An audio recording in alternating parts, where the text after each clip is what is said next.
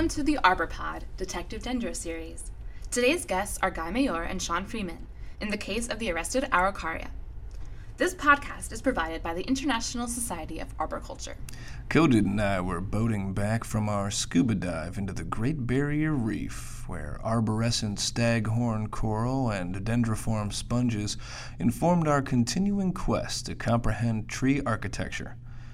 Conifers covered the steep slopes facing the sea, so the coast of this island continent was sheathed with greenery. Codit focused his binoculars and observed the predominant species with branches arching upward appear to be a species of Araucaria related to the Norfolk and Canary Island pines. The bunya bunya tree, Araucaria bidwilli, has fruit so large it can be fatal when it falls, but the nuts are quite tasty. Since this is not in the genus Pinus, it is not a true pine, right?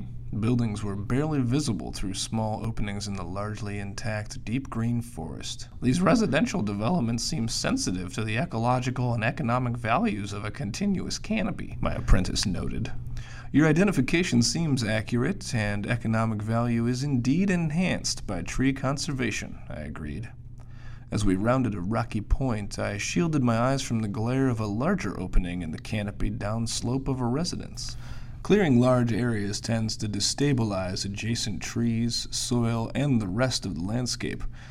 Storm winds might be funneled up that opening toward the exposed home site. That's one more example of how tree removal can increase overall tree risk. The pattern of that opening indicates recent losses. The pale color and sparse condition of adjacent trees shows that a pathogen may be at play. Let's investigate. Codit pulled out his phone. He tapped and slid his fingers across the screen. It looks like the site is about 20 kilometers away, maybe 15 minutes to get there from the marina. The community is adjacent to a resort where the caretaker is envied for having the best job on earth. The restaurant features a tamarind date onion sauce on its pescatorian specialties. Say no more, I said. Your visual and virtual investigations were excellent, and that map on your phone's display pinpoints the problem area. Now we are armed for a hands on inspection. The transition from boat to car was smooth, and the views of the water, sky, islands, and trees along the coastline were stunning. As we pulled into the driveway, I could see water over the roofline, but not to the sides. Codit knocked on the door and was greeted by the maid, who was so impressed by our arborist credentials that she showed us the way around the house and down the slope. As we had seen from the boat, there was a break in the extended stand of native araucaria between the rear of the residence and the shoreline below. Runoff from garden irrigation delivers supplementary water during drought, and the rocky soil provided very good drainage, the trees had minimal disturbance or competition from other plants and had self mulched over time, all prerequisites for good health. From the house, the clearing provided vistas of the adjacent island and sea channel. We stopped at the largest ailing tree. I set up my tripod and took a picture of an old pruning wound with several curious features. Loss of foliage was evenly distributed, a sign of severe and rapid canopy decline, mirrored by the freshly fallen needles on the ground. Let's see if we can figure out what's going on here, Codit, I challenged him as we gathered our samples. Well, Dendro, there is a large patch of callous scarring over the right side of the pruning wound, but none is visible on the left, he began, focusing in with his hand lens. The sap leaking down the center of the wound is less sticky than normal sap, and it seems to darken over time. The white glob resembles fresh pitch tubes commonly seen where Dendroctonus species bark beetles infest pine trees. The hole adjacent to this pitch tube indicates penetration by a larger insect, perhaps a longhorned or a longicorn beetle, similar to ALB. The lack of scarring to the left indicates a disruption of circulation by the insect tunneling through the cambium. This tree is obviously a victim of insect attack, so we should recommend that the surviving trees get a preventive drench with insecticide, with precautions taken in regards to water quality, of course. As I listened, I looked around the other side of the tree and snapped another picture. Is this a pine? That depends on your point of view. Your observations and some of your conclusions are accurate. Check that wound a bit more closely, and you will see evidence of other culprits, and at least two reasons for a standard pruning type to be done on this genus of tree. On the bark, you will see the reason these trees could be associated with basketball. Let's look again at the tree and the site as we go to lunch. This case seems very complicated indeed.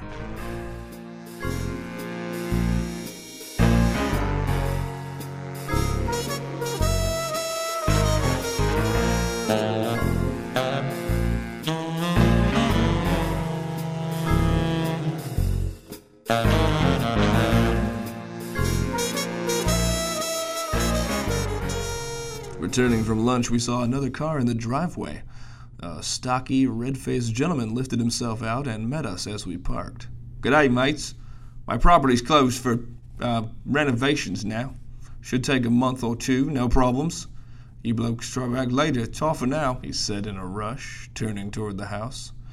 Codit started to respond, but I gave a wave and put the car in gear. That's strange timing, and I didn't see any need for renovations. Do I feel a need for dessert? Codit wondered aloud as we drove back to the restaurant. I stayed quiet as we navigated the winding road. The didgeridoo on the radio wailed like a trumpet. No surprise in the timing, my good man, I said as we parked at the restaurant and walked in. Easiest question first. Araucaria are in the division Pinophyta, class Pinopsida, and order Pinales. So if you look beyond the genus, you might call them pine trees. I ordered two sweet onion desserts, and then I saw a poster on the wall with brown papery bulbs on it. What are those? I asked the waitress. Those are the legendary bush onions, which have fed people here since ancient times. She smiled softly as she brushed her caramel colored curls off her round brown cheeks. An Aborigine person may look into the bush onion bulb and experience dreaming, a story told of the timeless time of creation of life, people, and plants. Then they render that experience abstractly as in these. She said, extending a sinewy arm and pointing to some primal looking paintings on the other wall. They look amazing, I admired. Onions make me dream, too. Of trees. I'd love to see those more closely when we are done with work here. She nodded and went to the next table. I slipped the data card out of the camera and into the laptop to maximize our magnification. Codit, the pictures will reveal a pathogen much more powerful than insects and with longer and sharper horns. Moving the cursor to the bottom of the white glob, I continued. Since the glob is above the hole, that indicates the sap could not have come out of the hole unless it defied gravity. Also, see how the sawdust is just on the underside of the glob, and not mixed in like it is with many pitch tubes. Could the sawdust have been thrown up from the excavation of the hole below?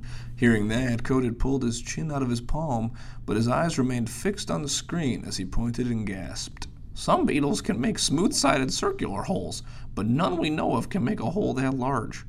Besides, the hole is shallow, so it could not have been made by an exiting larva.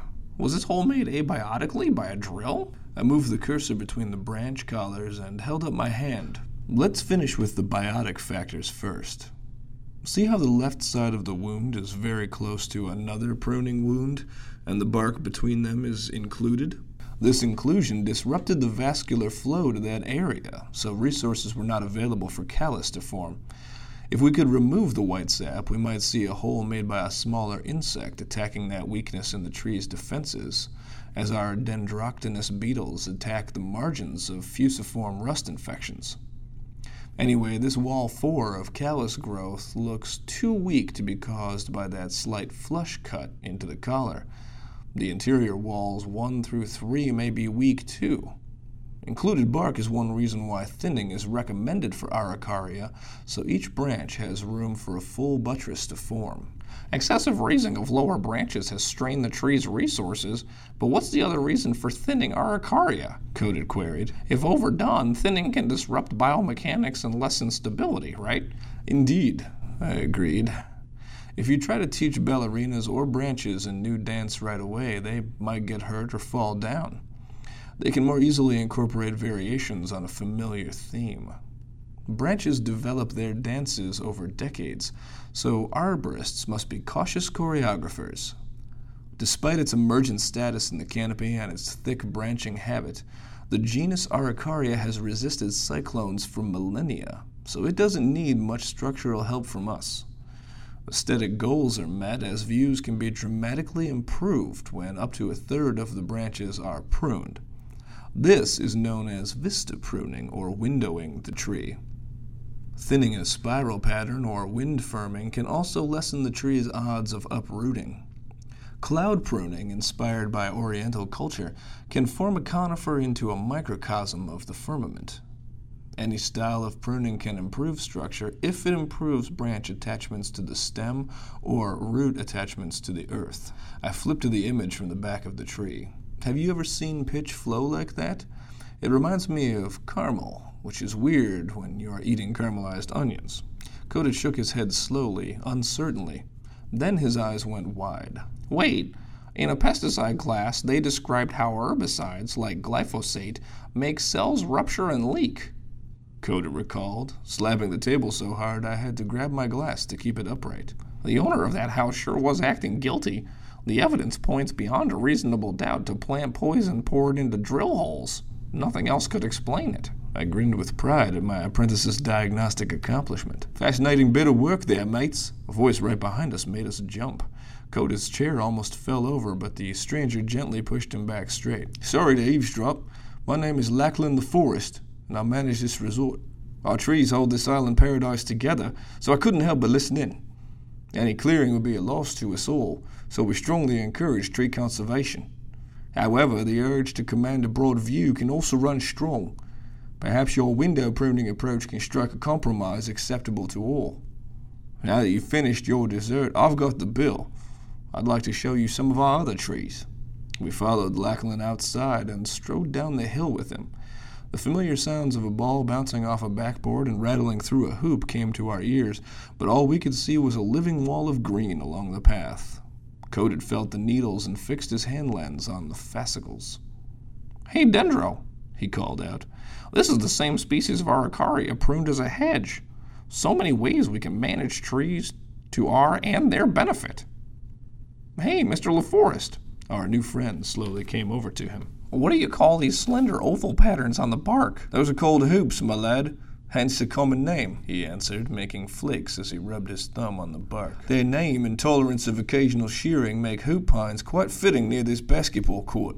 Codit ground low and grimaced. That's a good one, I laughed.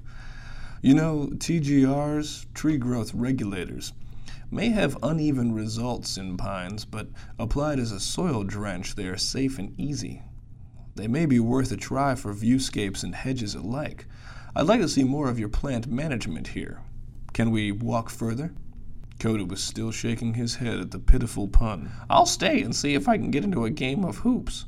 My moves are slicker than sap and flow like my rap. He recited his trash talk as he shuffled around the hoop pine hedge and out of sight. We hope you enjoyed this episode of the ArborPod Detective Dendro series. You can earn CEUs for this podcast. Just use the code DD3695 to complete the quiz. Stay tuned for the next ones. This podcast is provided by the International Society of Arboriculture.